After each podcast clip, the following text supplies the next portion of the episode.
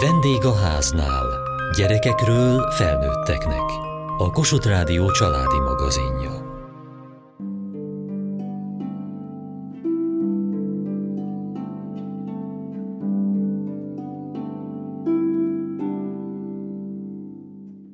Hagyomány és kultusz, vagy egy húsvér emberi portré. Hogyan juthatnak közelebb a gyerekek egy költő személyéhez, verseihez? A 200 éve született Petőfi Sándor életművéből rendezett Költő lenni vagy nem lenni című kiállításra kísértem el egy hatodikos osztályt.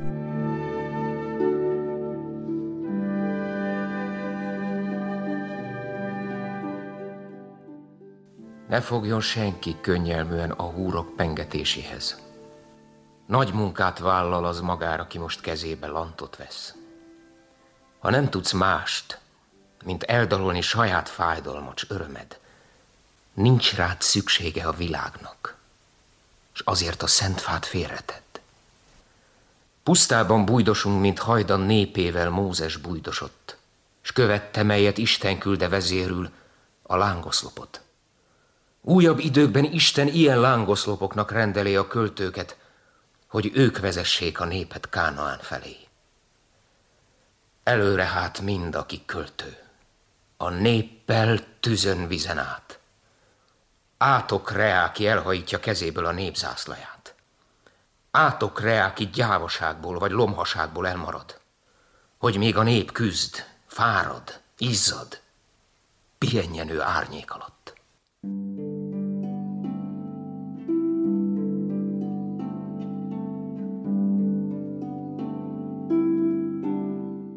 feladat, hogy minden csoport válasszon egy tárgyat, ami szerintük egy titkot őrizhet, ami Petőfinek a sikerének a titkát őrizheti. És az a kérésem, hogy miután megtaláltatok ezt a tárgyat, találjátok ki, hogy mi is ez a titok, ami miatt Petőfi sikeres lett.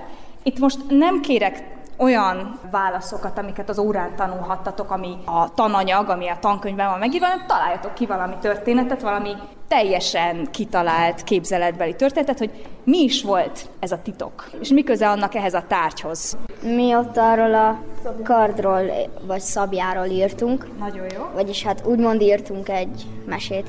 Egy hétig kellett faragni, meg csinálták egy hétig, ugye, és nagyon sok embert nyírt ki vele. Elkopott egy kicsit a kard, és ettől, igen, ezért arra gondoltunk, hogy egy nagyon nagy haszba használhatta, és ugye ezzel vezethette a nyerésre az embereket. Fejeket vágott le? Igazából ebben a karddal ö, előre vezette a magyarokat, hogy erősebbek legyenek. Aha. És ebben a karddal ment szinte mindenhova. Ez Debrecenben használta ezt a kardot. Debrecenben. Századosként. Ki az, aki szerint Petőfi egy jó katona volt? Ki az, aki szerintem volt jó katona? Nem volt a legjobb a fizikuma. Ez tökéletes válasz, és tök jól kitaláltátok. Kifejezetten gyenge fizikuma volt, elég alacsony volt, mindössze 160 cm, van aki közöttek 160 cm? Na, tehát akkor Petőfi annyi, annyira magas volt, mint te. Magasabb vagyok nála. Elképzelhető. Ki az, aki 110 cm közületek? Az a századosi kard, a 110 cm-es, és csak kíváncsi voltam, hogy esetleg van-e közületek, aki kb. olyan hosszú, mint a, mint a kard. Natika a Nati? Na hát akkor azt képzeljük el, hogy van egy akkora kard, mint a Natika, és hát itt van Petőfi Sándorunk, Hát azért azt el kellett képzelni, hogy ezt a kardot egyáltalán hogyan tudja viselni magán. De nyilván, hogyha a derékára köti, akkor maga után húzza pontosan. De hát nem ez csak ez az egyetlen egy probléma, amiért Petőfi nem volt a legjobb katona. Hát hogy kell viselkedni a hadseregben? Fegyelmezetten. Fegyelmezetten, és szerintetek a mi Petőfink az fegyelmezett volt? Nem, egyáltalán nem. Összerúgja a port a legkicsinyesebb ügyek miatt is, és Petőfi végletesen megsértődik, és több ízben lemond a tisztségeiről, sőt egy alkalommal, amikor összeveszik a hadügyminiszterrel, szóval egy eléggé rangos tisztséget betöltő katonával, Egyébként azon, hogy a hadügyminiszter leszígya őt, hogy nem jól hordja az egyenruháját, akkor Petőfi annyira megsértődik, hogy egy lejárató kampányt indít a hadügyminiszter ellen, és, és egy verset ír, nyakravaló címmel, és hát ez egy hadseregnél azért nem jó pont. Az a kérdésem, hogyha nagyon gyenge volt a fizikuma Petőfinek, akkor miért ábrázolják a képeken úgy, hogy ilyen eléggé hát, erős, magas... Kérdés. Ez egy szuper kérdés. Szerintetek miért? Szerintem azért legyen rossz a hírneve. Aha. Mert senki sem akar rossz hát, hírnevet. Aha. Hát nyilván azért, mert őt képzeljük ugye majdnem a legnagyobb magyar Igen. embernek. Igen. És ezért ábrázoljuk, nem úgy, mint hogy ilyen gyenge, meg izé. Abszolút. Az Petőfi azon a képen. Azon a nagyobban. Nem tudjuk. A hagyomány szerint ő van a képen, ugyanakkor ez nehezen bizonyítható. Szerinted igen? Nekem az a gondolatom, hogy azért nem a képen nem Petőfit ábrázolják, ugyanis általában régebben az ilyen képeket szerintem a tehetősebb családok, meg az ilyen inkább nemesek engedhették meg Ez maguknak. Ez egy szuper gondolat, és nagyon ráéreztél valamire, és szerinted Petőfi nem volt az? Hát pont ez lenne viszont a kérdés, hogy ő nemes, tehetős családból származott, vagy egy ilyen paraszt falusi családból Szerintem nagyon-nagyon lényegi dolgokra tapintottál itt rá. Petőfi nem volt nemes, Sokszor azt állította magáról, mint hogyha semmiből jönne, és csak a tehetsége segített neki abban, hogy felküzdködje magát. Ez azért nem igaz, tehát a családja az legalábbis Petőfi gyerekkorában kifejezetten jó módú volt, és éppen ezért például meg tudták engedni maguknak azt, hogy lefestessék magukat, és mondjuk ez is volt az oka annak, hogy Petőfi nagyon jó iskolákba járt, és hihetetlen művelt költő, hihetetlen nagy műveltsége volt, ami azért kulcsa annak is, hogy valaki jó költő legyen.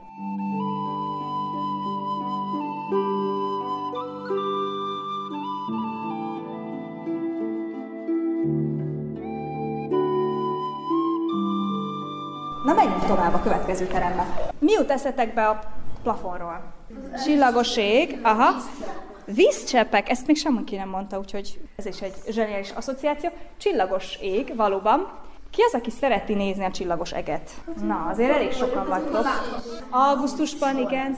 Meg hát azért nem a nagyvárosban látjuk. Falun, hát igen, igen. Falun azért jól látszik. Azért vannak közöttük hulló csillagok is, igen. Te is szereted nézni a csillagokat? Igen, én is nagyon szeretem. Én faluról származom, tehát én Győrből ah. származom, és úgy jöttünk fel Budapestre. És, és, imád, és nagyon-nagyon érdekel engem a csillagászat és az ilyenek. Szuper. És nagyon szeretem. Látszik is a pulcsidon, hogy azt képzeljétek, hogy Petőfi korában az egy népszerű elképzelés volt, hogy mindenkinek van egy csillaga az égen, az úgynevezett sorscsillag, ami addig van fent az égen, amíg, amíg meg nem hal valaki, igen. És hát Petőfi verseiben is számos olyan példát találunk, ahol ö, emberekre csillagként hivatkozik, emberi kapcsolatokra csillagként hivatkozik, mert ugye van egy ilyen elképzelés, hogy a csillagokban meg írva a sorsunk. Igen, lehet, hogy ez, ez is benne van. Most én két példát mondok. Az egyik a, a Petőfinek a Négy ökrös szekér című verse, amiben a versbeszélője egy, egy hölgyel utazik egy szekéren, és hát azt mondja neki, hogy ne válasszunk magunknak csillagot? Szólék én ábrándozva Erzsikéhez, a csillag vissza fog vezetni majd a múlt időknek boldog emlékéhez, ha elszakaszt a sors egymástól minket. S választottunk magunknak csillagot, az országúton végig a szekérrel, a négy ökör lassacskán ballagott. Tehát a szerelmesek például választhatnak magunknak csillagokat, amik, van akinek ez még nem tetszik, ez még sok, de akár barátok is választhatnak magunknak csillagot, illetve még, ha talán emlékeztek, János Vitézben is van egy ilyen versszak, ahol János Vitéz elátkozza a gonosz mostohát, akit ugye ő nem, nem nagyon kedvel, eléggé haragszik rá, és a következőt mondja neki, hogy amint ballagtak a csillagok közepet, Kukorica Jancsi ekép elmélkedett. Azt mondják, ahányszor egy csillag leszalad, a földön egy ember élete megszakad. Ezzel a szerencséte gonosz mostoha, hogy nem tudom, melyik kinek a csillaga. Nem kínazná tovább az én galambomat, mert lehajítanám mostan a csillagodat. Tehát ő is igazából úgy átkozza el a gonosz mostohát, hogy, hogy a, a csillagát akarja leszakítani az égről.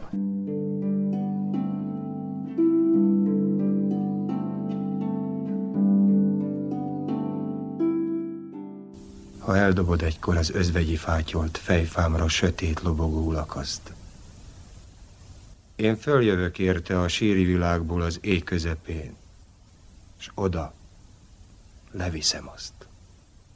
Letörleni véle könnyűimet érted, ki könnyeden elfeledét hívedett, se szív sebeit bekötözni.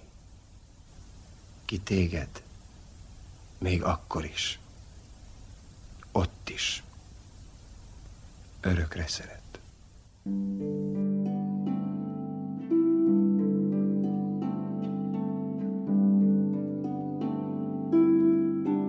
Elérkeztünk a következő terembe, aminek az a címe, hogy a rémek. Igen, látszik, azért itt van néhány ijesztő dolog is. És ez a tér egy kicsit arról beszél, hogy Petőfi korában az emberek mennyire szerettek borzongani, mennyire szerettek olyan képeket, olyan motivumokat használni, amik ijesztőek. Például számtalanszor írnak kísértetekről. Ki az, aki például a János Vitézben emlékszik kísértetekre? A boszorkányok erdeje, ahol az óriások voltak, ahol a varjak Igen. voltak. Amikor az óriásokat megütötték valamilyen fegyverrel, nem? Igen, hát az is rémes, igen. Emlékeztek a temető jelenetre? Nem az történt a temetőben, hogy a sírokból kijöttek a szellemek? Igen, igen. Aztán végül a kakas megszólalt, és visszamentek a sírba, de, de hát ez egy népszerű kép volt, egy népszerű motivum, hogy, hogy igen, a sírokból kiszállnak a halott lelkek, valamiért a romantikában ez mindig éjfélkor van a, a szellemjárás. Hát éjfélkor, akkor, van az, akkor van az új nap kezdet, szóval akkor a legfélelmetesebb. Igen. Akkor a legfélelmetesebb. A Kukorica Jancsinak Jánosnak a szerelmének a sírján egy virág nőtt. Az is egy nagyon jó motivum, igen, és ezt a virágot Kukorica Jancsi magával viszi, és leszakítja, igen. Az emberek vallási okokból szerettek borzongani? Hát ez nagyon jó. Szerintetek? Miért szeretnek az emberek borzongani? Mondom, szerintem azért, mert hogy a gyerekek, azt mondja a gyerekeknek, hogy hogyha nem állsz el időben, akkor jönnek a szellemek és elvisznek. Aha, aha, tehát így be lehet fenyegetni a gyerekeket, hogy ha rossz csontkodsz, akkor eljönnek a kísértetek, és akkor a gyerek összerezzen, halálra rémül és elkezd viselkedni. Azért, ez nagyon rossz kérdés lesz, de hogy azért próbáltak borzongani, hogy például ha háború lenne, akkor ne akkor érje őket az az érzés? Á, ez is egy nagyon jó elmélet. Lehet. Vagy az is lehet, hogy azért, mert, mert így érdekesebb a történet.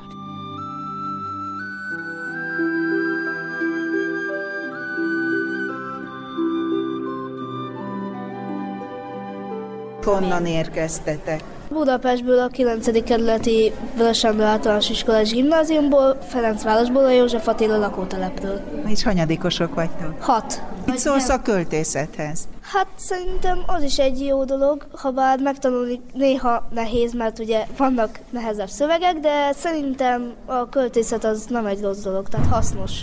Mire hasznos? Irodalomhoz hozzákapcsolódik, és hát bele lehet tenni a történelembe, és hát így sok helyre bele lehet illeszteni. Hogy éreztétek magatokat itt a Petőfi kiállításon? Hát én nagyon jól éreztem magam, érdekes volt.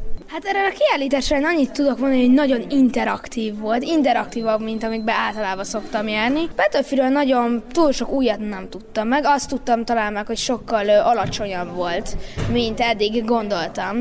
És hogy egy kicsit mondjuk úgy, hogy önfényező volt. Az alatt mit értesz pontosan? Hát, hogy egy kicsit terjesztette a hírnevét. Tehát például az, hogy ezek a festmények, amiket ugye láttunk, hogy magasnak ábrázolták, és ezzel lényegében magát így egy kicsit nagyobb szimbólumba emelte. És gondolom akkoriban ez olyan, mintha egy mai influencer lenne, tehát nagyon jól csinálta ezt. És hát én sajnos ilyenre nem vagyok képes, de nagyon jól csinálta, és sok, gondolom sok közösségi helyen is részt vett, és így eléggé ki tudta magát mutatni. Na és ki volt ő egyébként? Miért vagyunk most itt az egyébként róla elnevezett múzeumban, és miért vagyunk a kiállításán? Hát egyrészt ő volt a legnagyobb magyar, és ő segítette a 48-as forradalmat. Ez a kép él benne? Igen. De mégis mit csinált? Szerintem ő kezdte a forradalmat. De mit akart elérni ezzel szerintetek? Szerintem ez azt akart elérni, hogy hogyha majd meghal, hogy úgy emlékezzenek rá, mint egy hős, mint egy jó költő, és hogy szívesen olvassák a verseit.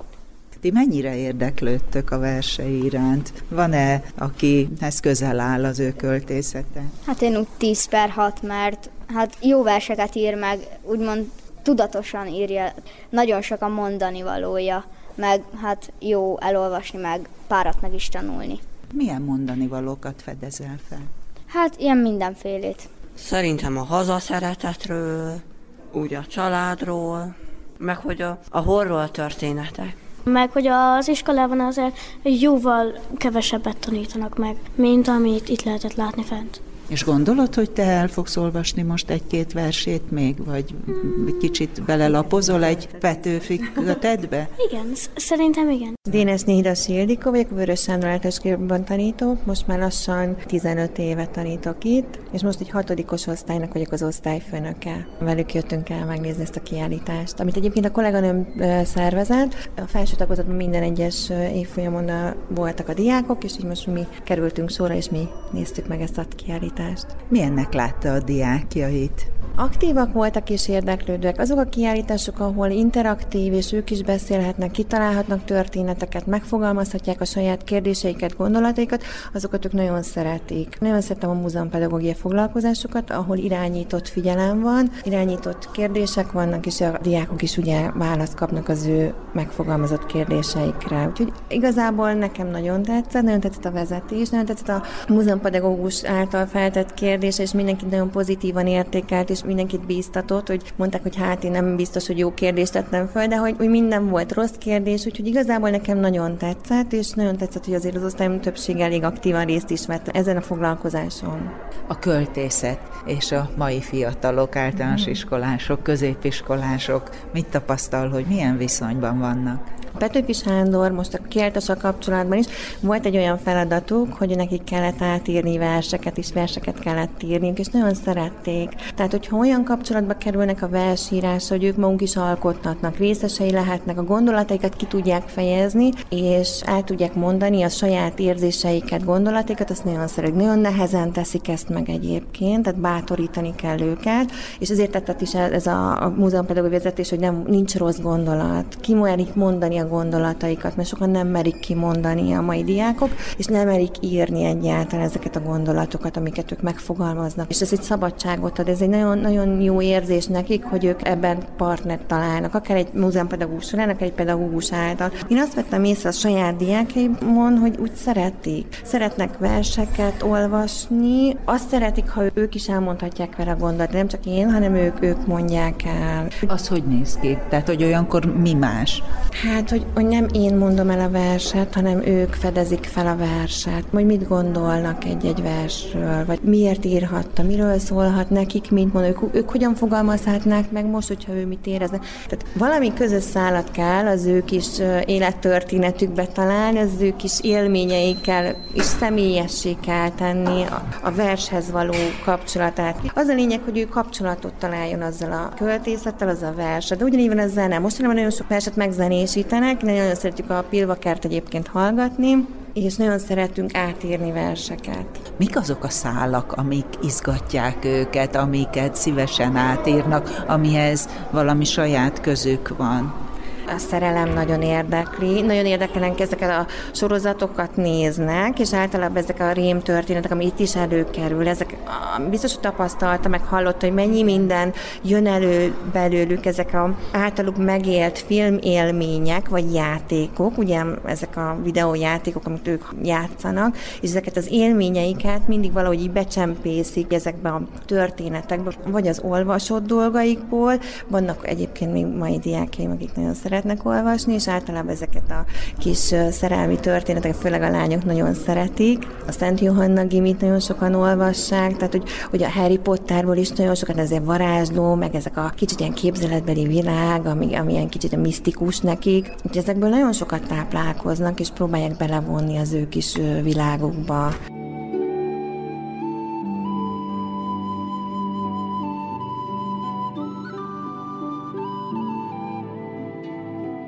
Magyari Anna, múzeumpedagógus. Mik a tapasztalatai most ezzel az osztályjal, és általában nagyon sok osztály érkezik sok-sok iskolából, hogy könnyű ezt a kiállítást, vagy Petőfit egyáltalán közelhozni őket. Mi az, amit múzeumpedagógusként próbáltak csavarni, hogy a gyerekek számára ez izgalmas és követhető legyen?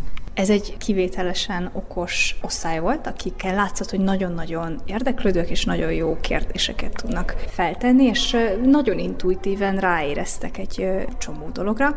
Alapvetően szerintem ez a nehézség, ezt nehéz elérni. Egyrészt az érdeklődés felkeltését, másrészt pedig az, hogy merjenek elrugaszkodni a tankönyvi példáktól, a sokszor túlságosan leegyszerűsített Petőfi képről, és merjenek kérdéseket is feltenni, és miután elmozdulunk a nagyon is ikonikus túlságosan is heroizált és leegyszerűsített Petőfi képektől, onnantól kezdve sokkal könnyebb nekik is az érzelmi azonosulás, és általában szokták azt szeretni, hogy szabadon engedhessék a képzeletüket, és hogy a saját képzeletünkkel kiegészítsük és játékba hozhassuk, és akár néha szentségsértő módon is, de, de valamilyen játékos formában viszonyuljunk hozzá, és ez szerintem működik.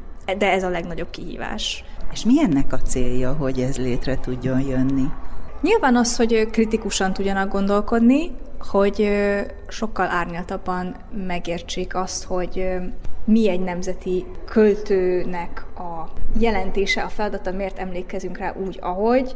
Az érzelmi azonosulás is egy cél, hiszen az segít a tanulásban, és hát az is, hogy alapvetően ez egy élmény legyen számukra, tehát egy olyan élménypedagógiai módszerrel vagy eszközkészlettel szeretnénk dolgozni, ami segít nekik abban is, hogy saját maguk tudják elsajátítani a tudást, és egy mélyebb fajta megértéssel tudjanak valamit kezdeni az anyaggal, amivel itt találkoznak.